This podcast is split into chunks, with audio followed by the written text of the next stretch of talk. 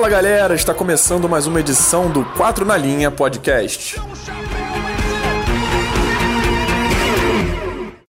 Olá, queridos ouvintes, eu sou o Vitor Augusto e estamos iniciando mais uma edição do quatro na Linha Podcast. Como sempre, eu estou na companhia dos meus queridos amigos Fernando Fernandes, Gabriel Camargo e Igor Macena. E aí, Fernando, qual é o seu destaque da semana? Fala, Vitor. Fala, galera. Bom, para manter a tradição, né, dos meus destaques, se serei sempre sobre goleiros, eu vou destacar o aniversariante da semana, que é o Júlio César, né? Todo mundo conhece, foi um dos melhores goleiros dessas últimas gerações, desses últimos anos, né, do Brasil, tendo se destacado muito pela Inter de Milão, onde foi considerado o melhor goleiro do mundo na época, né? Ganhou, inclusive, uma Champions. E, bom, parabéns para ele. Esse é o meu destaque da semana. Excelente, Fernando. Júlio César, que teve uma carreira incrível, de fato. A gente falou no último programa do triplete do Bayern, o Júlio César ganhou um triplete com a Inter de Milão. Gabriel, é também um prazer contar com você novamente. Diz aí qual é o seu destaque. Fala, Vitor. Fala, pessoal. É, o meu destaque é para o Bayern de Munique, que silenciosamente é, ganhou um título da Champions, que pouca gente estava apontando ele como um dos favoritos nesse intervalo, e conseguiu surpreender algumas pessoas com grandes atuações. E agora já está preparando um time ainda mais forte para as próximas temporadas. Mas a gente vai detalhar isso no decorrer do programa. Sim, Gabriel, guarda, guarda essa parte que a gente vai falar um pouquinho desse mercado de transferências aí na Europa. E também é ótimo contar com a companhia do Macena. Seja bem-vindo e diz aí qual é o seu destaque. Fala, Vitor. Fala, galera. Então, meu destaque de hoje vai ser o Mikel Arteta, né? Técnico do Arsenal. No último final de semana, ele conseguiu o título da Supercopa da Inglaterra contra o Liverpool.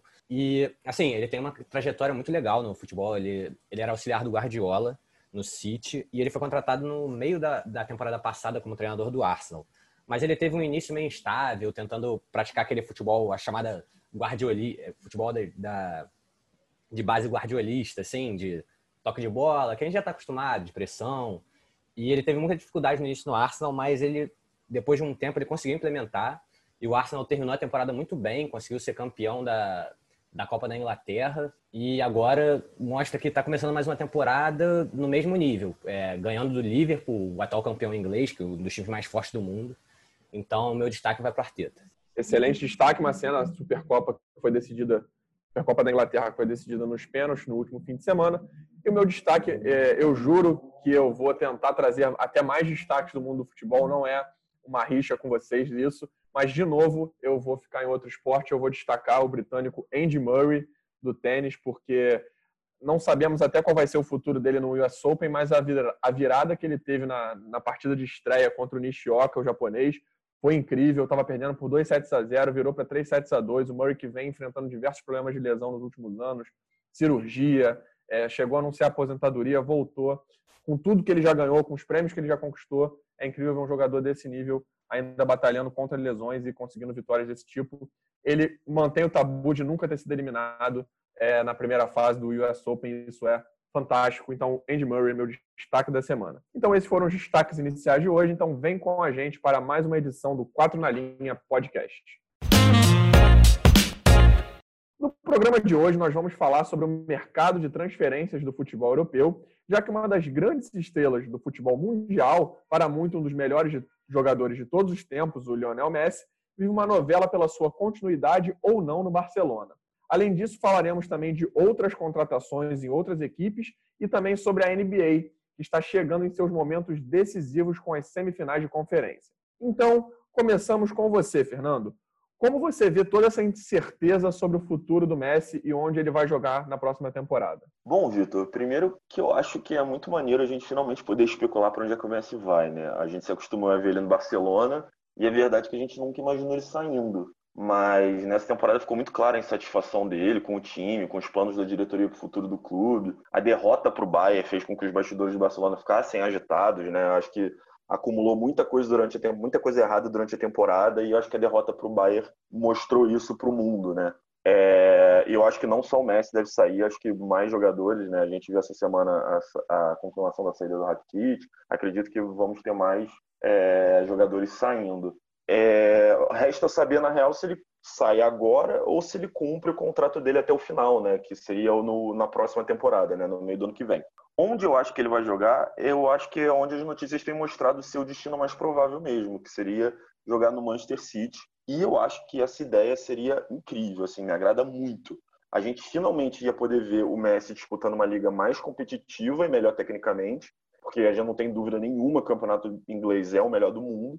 Vai ser legal também ver o Messi novamente sob o comando do Guardiola, né, que foi muito importante para ele, para o Barcelona alguns anos atrás. Mas os dois pontos que me animam mais é ver a dupla Messi e De Bruyne jogando juntos, né? Não é de hoje que o belga vem jogando muito bem, a gente já falou dele aqui várias vezes, e ver eles dois juntos promete. E também vamos ver se o Messi ajuda o City a finalmente conseguir alguma coisa na Champions, né? Vai que ele consegue fazer história na Inglaterra também. É, então, eu concordo com o Fernando e um, eu tenho um medo, assim, porque eu acho que o ciclo do Messi acabou no Barcelona. A gente já viu ele conquistar muitos títulos, ser, tipo, participar de equipes fantásticas, como eu já falei várias vezes aqui no podcast, a melhor que eu vi jogar, que foi o Barcelona do Guardiola. Então, ele já, já contribuiu muito, mas eu acho que agora ele não tem mais cabeça para jogar nesse Barcelona, o ciclo dele realmente acabou. E eu tenho muito medo dele ser obrigado, por causa do contrato, a ficar no Barcelona esse ano, né? E simplesmente ser um jogador comum, alguém que, tipo... O Messi hoje é uma pessoa que tem um jogo do Barcelona, a gente para pra ver porque o Messi tá lá até hoje. Desde essa época, desde o dia que ele começou até hoje. Então, acaba que se ele ficar no Barcelona por obrigação, ele com certeza não vai estar com a cabeça no Barcelona. Ele vai estar com a cabeça de onde ele vai jogar na próxima temporada, das especulações. E aí eu tenho muito medo dele, da gente simplesmente ficar um ano sem ver o Messi naquele nível que, que a gente espera dele e que faz a gente, amante de futebol, gostar muito. E sobre as especulações para onde ele pode ir, assim, hoje se fala muito que ele talvez fique no Barcelona por causa da questão contratual, mas eu gostaria muito, como o Fernando falou, de ver ele no City. Ver essa dobradinha de novo, ele e Guardiola, numa das ligas mais fortes do mundo, onde ele vai poder mostrar que é, o, que é realmente um dos maiores jogadores do mundo, porque muito se falava assim, ah, é o Messi, todo mundo sempre respeitou o Messi como um dos grandes da história, mas muitas pessoas falavam também, ah, mas joga numa liga... É, espanhola, que o Barcelona sempre ganha, então para se provar tem que se provar na Champions. Ele se provou muitas vezes na Champions, mas hoje em dia não se prova mais, então falam que o valor que ele, a, é, que ele mostra no Barcelona talvez não seja suficiente para ser um dos, dos maiores ainda hoje, e eu acho que ele indo para o City ele vai provar que, que ele é esse jogador, ele vai conseguir provar, e eu estou muito ansioso para ver isso. Se não for agora, espero que ano que vem, mas eu acho que vai, vai ter isso sim. É, como, como o Igor falou, É, a gente ligava a T V nos últimos anos para ver o Messi, a gente não ligava para ver o Barcelona, né? Talvez desde a época do M S N, lá que eles conquistaram o título em cima da Juventus, é, o time do Barcelona não encantou tanto. E eu acho que, na verdade, o que está acontecendo, o Messi está meio que de saco cheio, porque ele viu boa parte do auge dele nesses últimos quatro anos ser perdido mais por incompetência é, da diretoria, da, da direção do Barcelona do que do que dos, dos jogadores ou dele, por exemplo. Então você tem as eliminações, tipo, para a Juventus, que eles perderam de três a zero em dois mil e dezesseis, dois mil e dezessete. Teve para Roma, que eles ganharam quatro a um em casa e depois tomaram três a zero na Itália. Ano passado ainda teve a do Liverpool, que eles ganharam de três a zero no Camp Nou e depois tomaram aquele quatro a zero com o Liverpool é, desfalcado dos seus principais jogadores. E a cereja no bolo foi... O, o oito a dois agora para o Bayern de Munique. Então, é, fora isso, teve a mudança de técnico. Parece que o Messi não queria que o Valverde saísse, saiu e aí ele ficou meio insatisfeito. É, é uma sequência de fatores que acho que colocou o Messi nessa posição de que talvez ele, é, no Barcelona, ele não consiga ter mais resultados positivos, né? E ele deve estar pensando, pô, já tem trinta e três anos, é, como que ele vai continuar disputando a Champions League com um time que não... não atende às qualidades dele, né? Então eu acho que seria muito interessante ver ele no, Bar- ele no Manchester City, até porque não seria um, um, um caminho tão fácil quanto muita gente imagina, porque a Inglaterra hoje, por exemplo, talvez o time favorito a ganhar seja o Liverpool, e ainda assim ainda tem o Chelsea começando a querer crescer, o Manchester United também está voltando a ter um protagonismo maior, então ele teria muita disputa. E outra coisa que eu acho que seria para consolidar de vez a carreira dele, é, ele conseguindo conquistar uma Champions League com o Manchester City, que tem esse, esse tabu. É, se ele conseguisse, acho que fica, já é inquestionável, né? Mas assim, colocaria ele num patamar ainda maior. É, Gabriel, eu vou, eu, eu acho que eu vou pegar o, tudo que você falou e vou depois regravar com a minha voz aqui para eu, aí a gente divide, porque você falou muitas coisas que eu concordo e que eu exatamente iria abordar, né? É, eu acho que, vou começar até de, do que você falou lá atrás, eu acho que o Messi, de fato, ele cansou um pouco de ser a grande figura do Barcelona num momento que o Barcelona vem de grandes fracassos, principalmente em termos de futebol europeu, né? É, um, um jogador meio que parece que cansou da diretoria fazer tanta besteira, como você disse, e da equipe dentro de campo, ah, conquista um campeonato espanhol, conquista uma Copa do Rei, mas na Champions aquelas eliminações catastróficas, como para o Liverpool ano passado, beleza, era o grande Liverpool do Klopp, o Liverpool com fama de ser um time que ao longo dos anos teve grandes viradas, mas não dava para acontecer aquilo que aconteceu, sinceramente não daquela forma, né? Depois daquele três a zero com o show do Messi no Camp Nou, o jogo da volta daquela maneira, e ainda mais depois também de eliminações como aconteceu com a Roma, e agora a cereja do bolo, essa eliminação é, para o Bayern de Munique da forma que foi. Então eu também concordo com você é, com essa questão dessa decepção e do, pô, tô cansado, não dá para ficar só nas minhas costas isso, eu, eu, eu sinto um pouco isso, e, e eu acho que, e aí entrando na parte, caso ele fosse para o Manchester City, eu também acho que ia ser muito legal ver o Messi na Premier League, é uma competição que eu gostaria muito de ver o Messi jogando no auge. E, e eu acho que, assim, se, se o Manchester City, com Messi, De Bruyne e Guardiola não conseguir finalmente, pelo menos, chegar numa final de Champions, olha, aí esquece. Aí é porque o time não vai chegar mesmo. Aí eu acho que não é para a equipe ganhar, porque seria um trio, assim, acho que excepcional e a grande chance da equipe ir além. E aí, ficando até um pouco também no Barcelona, eu acho que um outro fator também que talvez tenha gerado esse desconforto ainda maior no Messi, essa insatisfação, essa vontade de sair, é o fator Luisito Suárez, né? É, o técnico, o novo técnico do Barcelona mostrar que não, não conta muito com o Luisito Suárez para a próxima, quer dizer, não conta mesmo com o Luisito para a próxima temporada, e a eventual saída do, do Suárez do Barcelona, eu acho que pesa muito, porque o Messi e o Suárez têm uma amizade muito grande de conviverem, das esposas serem sócias, inclusive, no negócio, das esposas serem ligadas, da família ser muito próxima. Então, desde que o Suárez, é, principalmente depois que o Suárez chegou em Barcelona, os dois convivem muito. Então, eu acho que vão junto para os jogos, né, de, de carro, um no carro do outro, para o treino, para o jogo.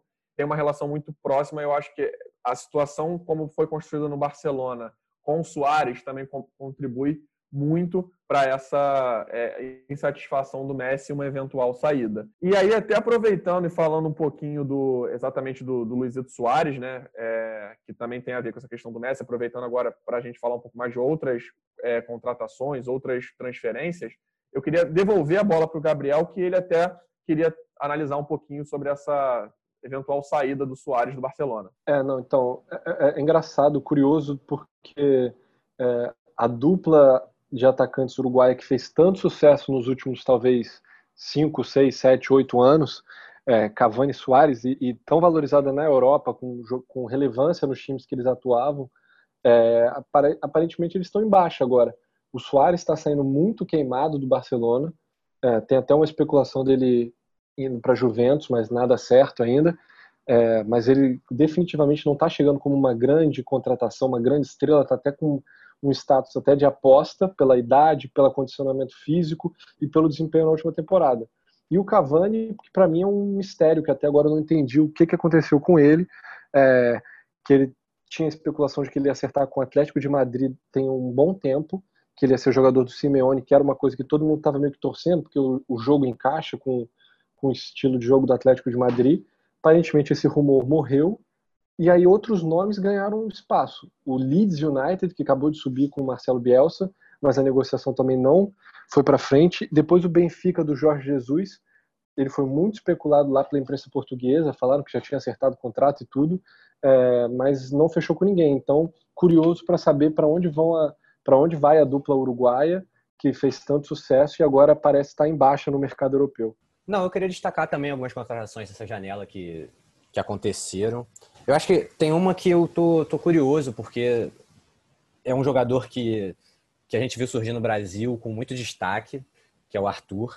E quando foi para o Barcelona, ele foi com um peso assim, de é, substituto do, do Xavi, como cara que podia fazer o Barcelona voltar a jogar aquele futebol que a gente via antigamente. Mas que foi muito decepcionante, teve muitos problemas é, extracampo. E agora vai para um futebol completamente diferente, que é o futebol italiano, e vai para a Juventus. E eu tô muito curioso, assim, eu não tenho expectativa boa, porque eu acho que o que ele fez na Europa ali é, desceu um pouco o nível dele, assim, e eu acho difícil recuperar. Mas vamos ver, um cara que já mostrou que, te, que tem muito potencial, que já, já defendi ele de titular da seleção brasileira. Então eu estou muito curioso para saber como é que vai ser essa mudança de áreas para ele. Outra contratação que eu tenho, tenho uma curiosidade também é o Akir, que tá indo pro, saiu do Bournemouth, foi para o Manchester City, que é uma posição muito carente, né? O zagueiro, e é uma posição que o City teve muita carência. Para ter uma ideia, o melhor zagueiro deles esse ano foi o Fernandinho, que nem é zagueiro, e teve que se adaptar à posição porque ninguém rendia ali, teve que pegar jogadores que não muito conhecidos. O Laporte, que teoricamente era um dos principais zagueiros, vive se machucando. E o Otamendi também é outro que nunca consegue render o, o futebol dele. E, assim, não tem muito futebol, mesmo assim não consegue chegar perto do, do nível que ele pode jogar. Então, estou muito curioso. Ele, o, aqui no Bournemouth, ele fez uma boa temporada, apesar do time ter sido rebaixado, foi um dos destaques. E eu acho que ele pode dar uma acertada nesse time do, do, do City, nessa, nessa carência que o City tem na zaga. E mais uma, que é outra do, outra, outro jogador que a gente conhece bastante, que está indo pela primeira vez para a Europa, mas já teve muito destaque na seleção brasileira, já era titular na última Copa América, a gente foi campeão, que é o Everton Cebolinha, que está indo ser treinado por um cara que conhece muito ele, assim, já jogou várias vezes contra, que é o Jesus, foi um dos pedidos dele. Então é um cara que pode fazer ele chegar num nível europeu bom, assim, de ser um jogador importante, e essa, essa importância dele pode aumentar ainda mais para a seleção brasileira, assim, pode ser um jogador muito importante para o futuro do Brasil, para o Brasil conseguir conquistar grandes coisas. Ele joga na mesma posição que o Neymar, teoricamente, mas eu acho que os dois podem jogar juntos, não tem problema nenhum, então é uma, eu tenho muita curiosidade para ver como o Everton Cebolinha vai se sair no futebol europeu. É, e como, como eu tinha prometido no, no meu destaque, é, acho que a gente tem que voltar a olhar para o Bayern de Munique, que primeiro fez essa campanha histórica na Champions League, que resultou no título, e aparentemente não desistiu de continuar dominante, né? É, agora eles fecharam a contratação do Sané, que estava quatro anos já no Manchester City, mas conviveu bastante com lesão na Inglaterra, é, mas é uma aposta assim, excelente, é um jogador de seleção alemã muito talentoso, é, fez aquele caminho tradicional, ele só fez uma parada na Inglaterra, mas ele saiu do Schalke e agora já está no Bayern de Munique, Bayern como sempre contratando os principais talentos da Alemanha, e eu acho que isso é interessante. Agora o Bayern tem um time muito, muito, muito interessante, ele tem uma base com jogadores da seleção alemã, o Gnabry, o Kimmich, o Sané e o Goretzka, e E todos eles com vinte e quatro anos ou menos, ou seja, ainda tem mais, sei lá, seis, sete, oito anos aí de, de alto nível. Você ainda tem o Alfonso Davies na esquerda com dezenove, o Alaba com vinte e oito, e você ainda pega jogadores experientes, que são o Müller, o Neuer e o Lewandowski, com um pouco mais de trinta. Então fica uma mescla muito interessante, é, tem tudo para continuar dando trabalho na Europa, na Alemanha nem se fala, acho que vai continuar lá ganhando todo ano a, a Copa da Alemanha e o Campeonato Alemão, é, mas vai seguir firme aí para disputar a Champions League e já é um dos favoritos para a próxima temporada. É, eu também acho que o Bayern segue muito forte, é, esse final de temporada, a gente vem falando nos últimos programas, essa reta final da Champions e essa temporada do Bayern pós-pandemia foi, foi incrível, a gente fica até sendo um pouco repetitivo, mas de fato foi uma equipe que se, que se destacou demais é, no cenário europeu. E uma equipe que eu coloco muita expectativa para a próxima temporada, que eu já acredito que tenha feito um bom, uma boa temporada esse ano, tendo em vista as condições, né, da equipe, é o Chelsea. Eu acho que o Chelsea foi uma das melhores equipes que se movimentou no mercado até agora. A equipe tinha ficado é, uma janela de transferência, duas janelas, na verdade, né, uma temporada inteira, sem poder contratar por punição da UEFA. E aí agora que a equipe pôde voltar a contratar, a equipe voltou forte, a equipe... já tinha contratado lá atrás o Ziyech, do Ajax, é, depois também o Timo Werner, né, dois jogadores aí muito importantes, o atacante Timo Werner e o meio-campista Ziyech. E agora, nessa parte mais recente da janela, contratou o Thiago Silva, o zagueiro brasileiro, e o lateral Chilwell, que era do Leicester. Então, eu acho que é uma equipe que está se reforçando muito bem, está trazendo peças importantes, peças para jogador, jogadores que serão titulares.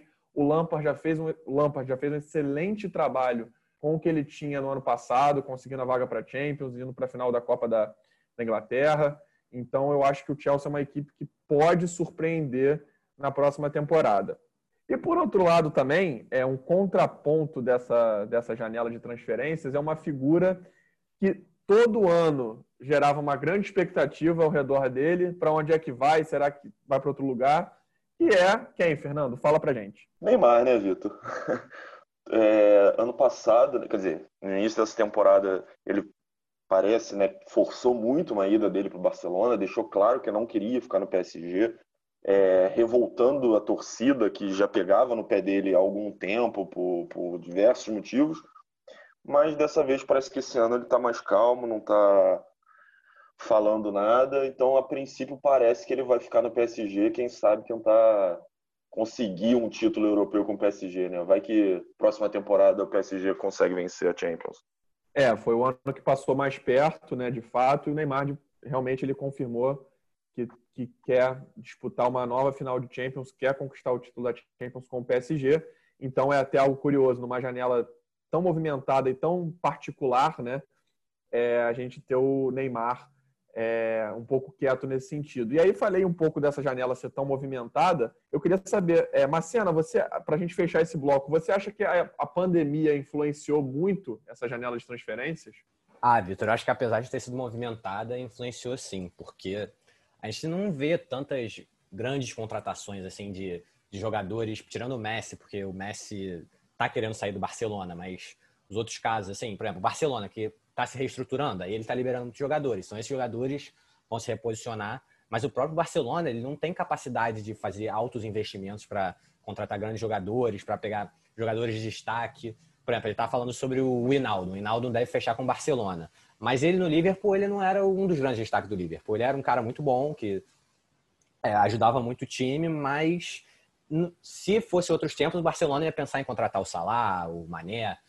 Então, a gente vê que ninguém está conseguindo fazer grandes aportes financeiros. Todos os times têm, têm encontrado dificuldade e as contratações têm sido todas, assim, perto de final de contrato, jogadores que não, não têm tanto destaque, mas podem ser úteis. Tanto que a gente vê, assim, nas últimas janelas, por exemplo, a gente viu várias contratações acima do... dos cem milhões de euros, o Neymar foi por duzentos e vinte e dois milhões de euros, um valor absurdo.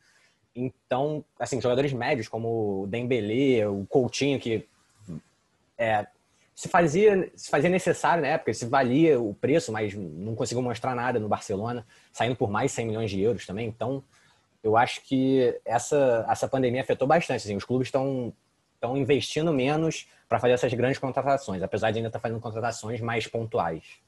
É, eu também acho, eu acho que a gente vivia um momento de, de janelas, né, do, do, do esporte muito inflacionado, né? Um, um grande exemplo que eu uso nesse, nesses casos é o, a contratação do, do Alisson, que se tornou o goleiro mais caro do mundo, justíssimo, e logo depois o Kepa, pelo Chelsea, se tornando o goleiro mais caro do mundo. Então isso mostra de fato, claro que a tendência é que, no cenário geral, até o econômico que a gente vive, as contratações elas acabem indo superando as outras, mas você ter o Kepa como goleiro mais caro da história é algo um pouco surpreendente, até pelo valor que foi, foi algo muito elevado. Talvez essa pandemia, de fato, dê uma freada nisso. A gente também não tem visto movimentos tão é, absurdos como a gente viu nos últimos anos. Mas encerramos agora esse primeiro bloco do quatro na Linha e a gente volta daqui a pouquinho para falarmos de N B A. E o assunto deste segundo bloco é a reta decisiva da N B A, com as semifinais de conferência. Pela Conferência Oeste, temos os Lakers enfrentando os Rockets e o Clippers enfrentando os Nuggets. Já pela Conferência Leste, temos o Toronto enfrentando o Boston e os Bucks enfrentando o Miami Heat. Macena, você gostaria de destacar algum desses confrontos? Acha que tem algum time que pode surpreender? É, então, eu acho que na Conferência Leste a gente pode ter uma final entre o Celtics e o Heat, apesar de eles não, ser, não terem ficado na frente nos confrontos dele. Porque no Bucks e no Heat a gente vê que tem um, um Heat com um time mais forte. Ele tem um, o, no Jimmy Butler o grande destaque, assim, vem jogando muito, mas ele tem também outros jogadores, que nem o, o Ben Adebayo, que... que vem se destacando muito nos jogos, vem jogando muito bem e vem fazendo diferença para o time ganhar. Então, a gente vê que é um time que está preparado para passar. E enfrentando um Bucks que, apesar de ter sido ficado em primeiro na conferência, ele desde a, desde a da volta do, do basquete, ele não está bem, assim, mesmo na, ainda no final da temporada. E no próprio, nos próprios playoffs teve muita dificuldade de, de ganhar os seus jogos. E a gente vê, assim, por exemplo, o, o Brook Lopes e o Antetokounmpo, eles têm mantido um nível. Mas o resto do time baixou muito, assim. E você, com dois jogadores só mantendo o seu nível, assim, no seu mais alto nível, você não consegue ganhar na N B A. Não tem como. Mesmo sendo um jogador que nem o Antetokounmpo, que é um dos melhores da liga, mas você não consegue. E aí você vê, por exemplo, um jogador que nem o Middleton, que é um jogador que ajuda, ajuda muito o time, pontua muito, ele não tem jogado bem. Então o time não consegue render. E eu acho que por esses motivos o Heat pode passar, assim, pelo, pelo Bucks. Já no outro confronto, assim, o Toronto, ele é o atual campeão da N B A, e mesmo perdendo o Kawhi, ele, ele se manteve um nível muito bom, ficou em segundo na conferência, né? Mas eu acho que, que o time do, do Celtic vem muito forte, com o Smart e o Tatum sendo muito decisivos, então por isso que eu acho que a final da, da Conferência Leste pode ser entre Heat e Celtics. É, eu tinha até no, no outro... Vou puxar agora aqui um pouco para o meu lado, que no, no, no podcast que a gente conversou aqui sobre a N B A, eu até tinha destacado e levantado uma bola que a gente não tinha comentado muito sobre o Boston Celtics. Era um time que era bom a gente ficar ligado, que é uma equipe que vem ao longo de muito tempo aí já disputando os playoffs. É uma equipe, é a equipe com mais títulos na N B A e nos últimos anos vinha ali disputando os playoffs e tal, então... fez uma, varreu a equipe do, do Philadelphia, então vinha muito forte, vinha numa crescente, eu apontava como uma equipe que poderia, sim, ir muito longe, e de fato tem mantido isso, abriu dois a zero na série contra Toronto, que agora, depois de um jogo fantástico, diminuiu para dois a um, com uma bola de três, faltando menos de um segundo para o jogo, foi um final incrível, então a série está dois a um para o Boston, só que eu continuo acreditando que Boston, apesar de Toronto ter todo esse seu atual campeão e manter a força mesmo sem o Kawhi, eu acho que a equipe de Boston pode, sim, ir mais adiante. E eu queria saber do outro lado, Gabriel, o que, é que você destaca nesses outros confrontos? Quem é que será que chega do outro lado na decisão? É, olha, Vitor, assim como no, no leste, os favoritos passaram é, para as semifinais da Conferência Oeste também. É, uns com mais dificuldade do que a gente imaginava, mas todos passaram. É, o Denver, por exemplo, teve que ir até sete jogos contra o Utah Jazz. Estava, é, inclusive, perdendo a série por três a um e conseguiu a virada com o jogo sete emocionante. E vai encarar o Los Angeles Clippers, né, que é visto como um, talvez o principal favorito a ganhar o título da N B A. Com a dupla do Kawhi e o Paul George, um elenco bem recheado. É, vai ser esse confronto interessante. E do outro lado a gente tem o Lakers, que tem o LeBron e o Anthony Davis, que talvez sejam... É, a dupla mais eficiente da N B A agora no momento, e, e apesar do time ser inferior ao Clippers, os dois jogadores talvez sejam melhores do que a dupla do Clippers, então acaba criando um cenário de equilíbrio, e vai enfrentar o, o Houston Rockets, né, que tem um time muito baixo, mas muito eficiente nas bolas de três, então vai ser um confronto interessante. O Lakers é um time grande, gosta de explorar o jogo no garrafão. Então, vamos ver como que vai ser esse confronto, mas é, os, todos os favoritos passaram, tanto no leste quanto no oeste, e agora é a hora da briga de foice. É, você até falou, né, Gabriel? Eu vou trazer agora até uma provocação aqui para a conversa. Você falou, de fato, todos os favoritos passaram. Alguns passaram com uma certa dose de, de tensão, né? Digamos, o Denver contra Utah.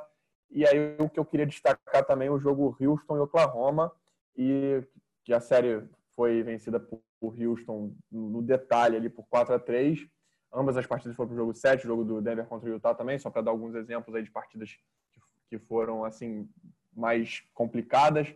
Só que no caso de Houston e Oklahoma, a provocação que eu queria trazer para vocês é que, para mim, é, o Westbrook, cara, ele é muito peladeiro. Ele é um jogador que tem potencial, é, bate recorde atrás de recorde, teve o recorde triplo-duplo na temporada passada, mas eu acho inacreditável como o Westbrook é peladeiro e como ele perde umas bolas assim inacreditáveis em momentos cruciais do jogo, vai para lances que não fazem o menor sentido, erra passes, perde bola. Eu queria saber a opinião de vocês, eu queria saber, eu vou começar até pelo Macena. Macena, o que, que você tem a falar sobre o Russell Westbrook, que era de Oklahoma e agora joga em Houston? Ah, Vitor, então, eu... concordo com você, eu não tiro o valor dele. Eu acho que é um grande jogador que, que já fez muita... Assim, tem números muito bons na liga, mas que realmente é um jogador que ele, sem, ele falha nas horas decisivas, né? Como você falou assim, peladeiro, eu acho que ele tá mais pra um cara que ele tenta chamar muito uma responsabilidade que ele não consegue, não consegue, assim, ter certeza, assim, não consegue é, mostrar que realmente é um, é um grande jogador. Então, acaba que ele, ele faz um retrato um pouco, eu acho, desse time do Houston. Porque, pô, um time com caras como Harden, como Covington, como Gordon, como P J Tucker, e é um time que não consegue render. O Gabriel falou, é um time baixo, mas assim, é um time que não... com esses caras era para ser um dos favoritos e eu não vejo, assim, eu vejo que, por exemplo, nesse confronto contra o Lakers, eu acho que o Lakers é muito favorito, ele estava mal, o Lakers, mas voltou a, a jogar o basquete que a gente espera, e com o LeBron, com o LeBron, com Anthony Davis, eu acho que é um time que vai passar por cima do Houston, e o, eu acho que o, o Westbrook é muito a cara desse time mesmo, do, que eu falei, do Houston, porque ele é, ele é peladeiro, né? Pensando nesse sentido que você falou, é... mas eu não tiro o valor dele, não. Eu acho um bom jogador.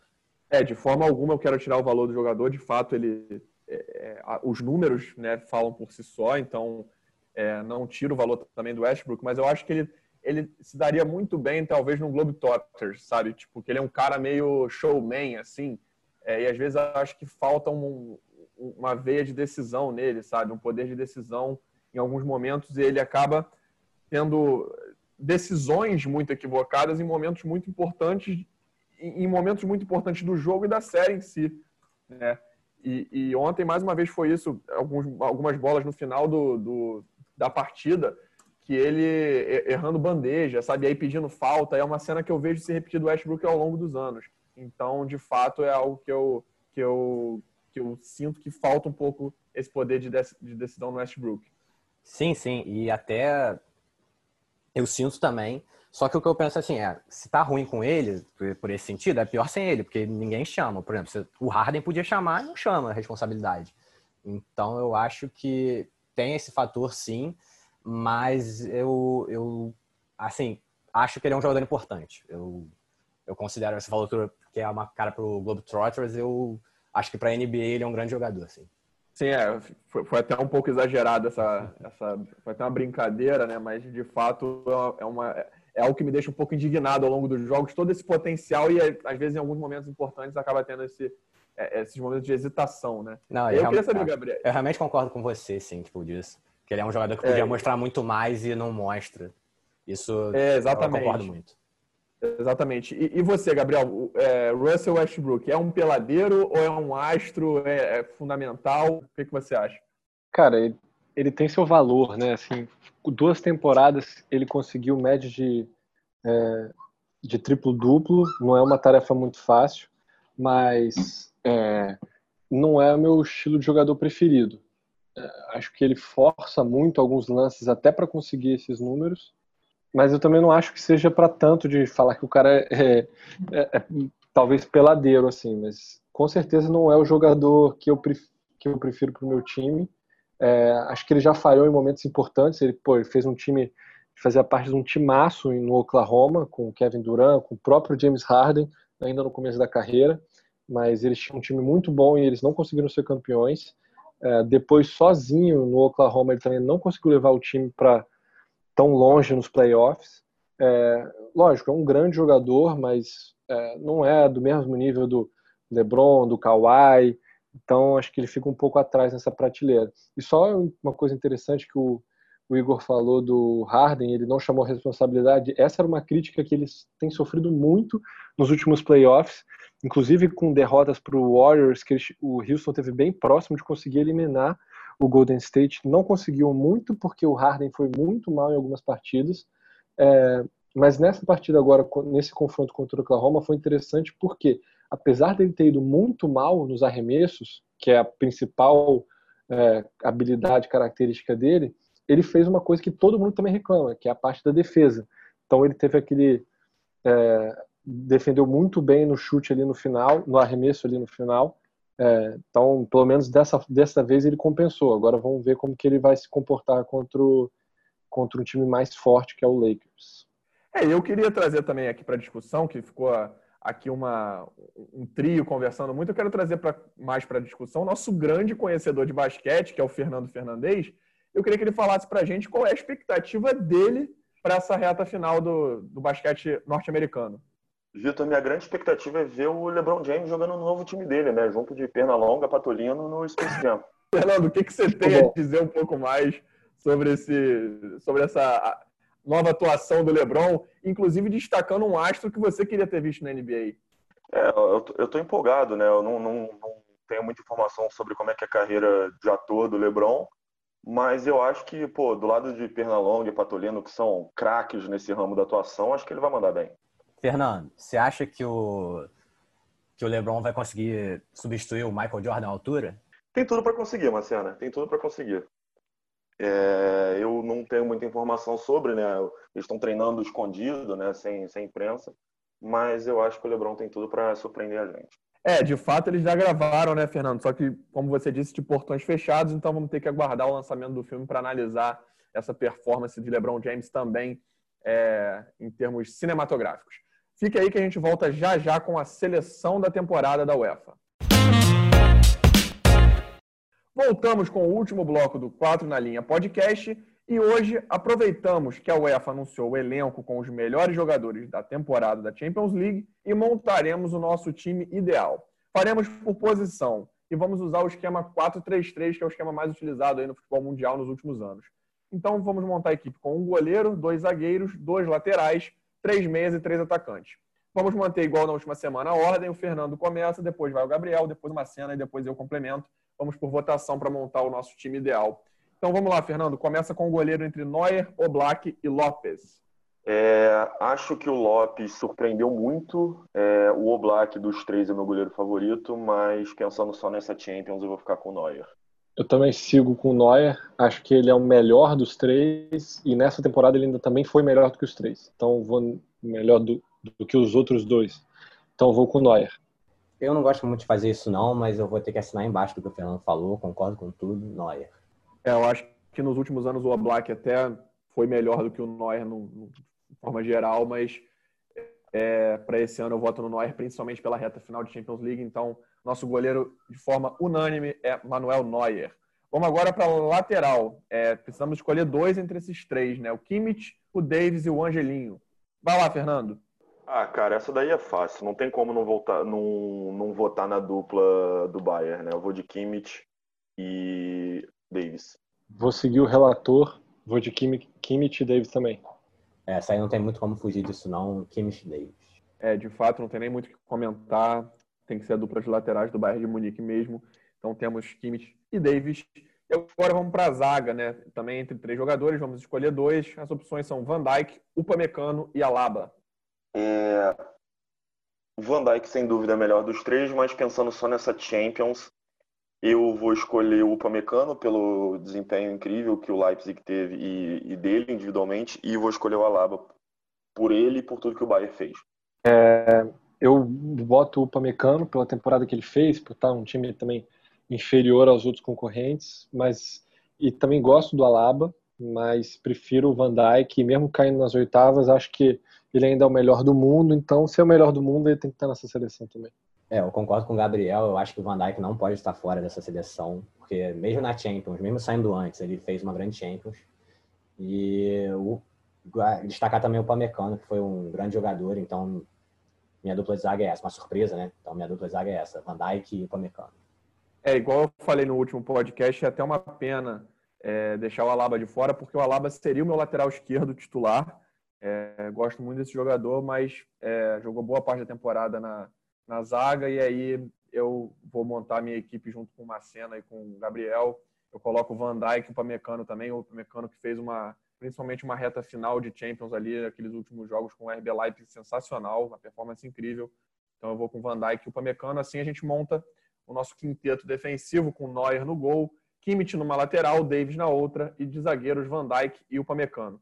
Agora vamos para os meias, teremos que escolher entre os seguintes jogadores: Thiago, De Bruyne, Aouar, Goretzka, Marquinhos, Papo Gomes e Müller. E nos meias, lembrando que aí agora nós temos que escolher três entre esses jogadores citados. Vai lá, Fernando.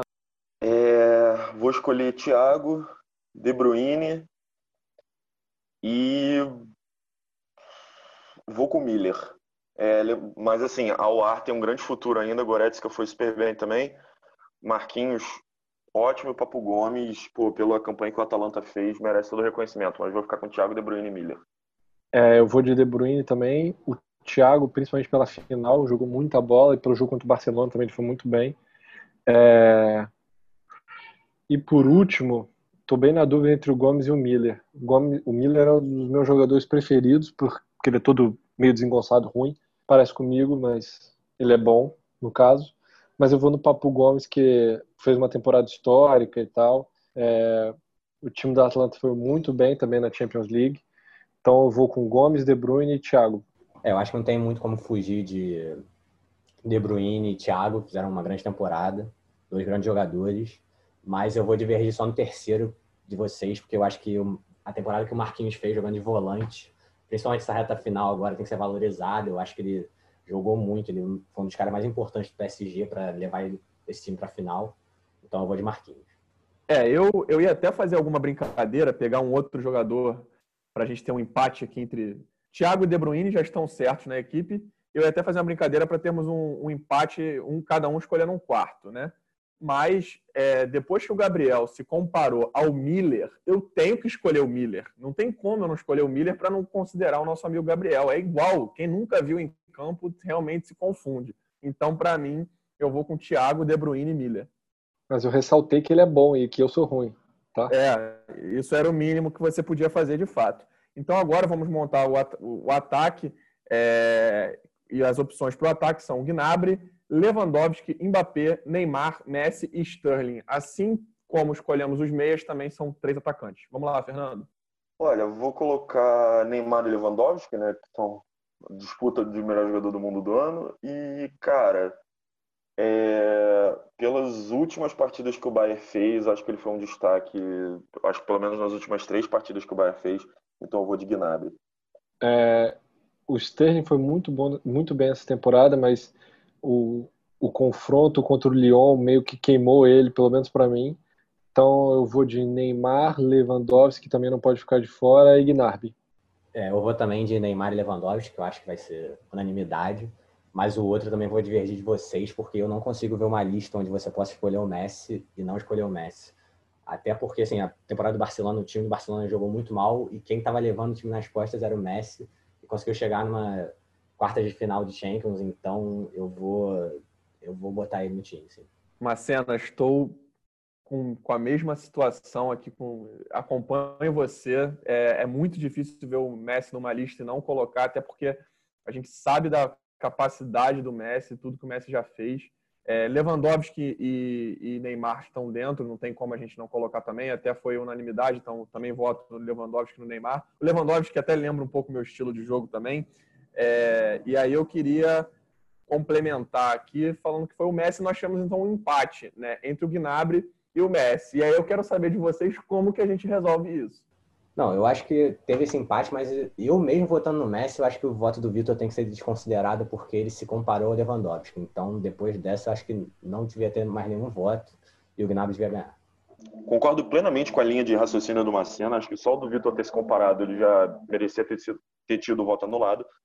É, acho que o Messi fez um bom jogo, principalmente no jogo contra o Napoli. Acho que ele resolveu, mas eu acho que o Gnabry foi mais importante para o Bayern dentro dessa Champions, portanto é duro, é difícil, mas eu prefiro nesse momento votar no Gnabry ao invés do Messi. Eu também vou de Gnabry, acho que não tem muito o que discutir. É, querendo ou não ficar em ficar na, cair nas quartas de final do jeito que foi, não sei, não foi nada de espetacular a campanha, né? Então vou no alemão também.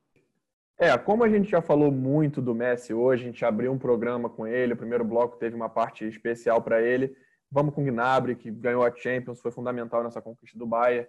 Então, dessa forma, a nossa seleção fica com o Manuel Neuer no gol, na lateral direita, Kimmich, na zaga, Van Dijk e o Upamecano, na lateral esquerda, o Davies. No meio-campo, temos Thiago, De Bruyne e Müller, e no ataque, Gnabry, Neymar e Lewandowski, um timaço. E, aliás, vamos votar, então, quem é o nosso comandante dessa equipe?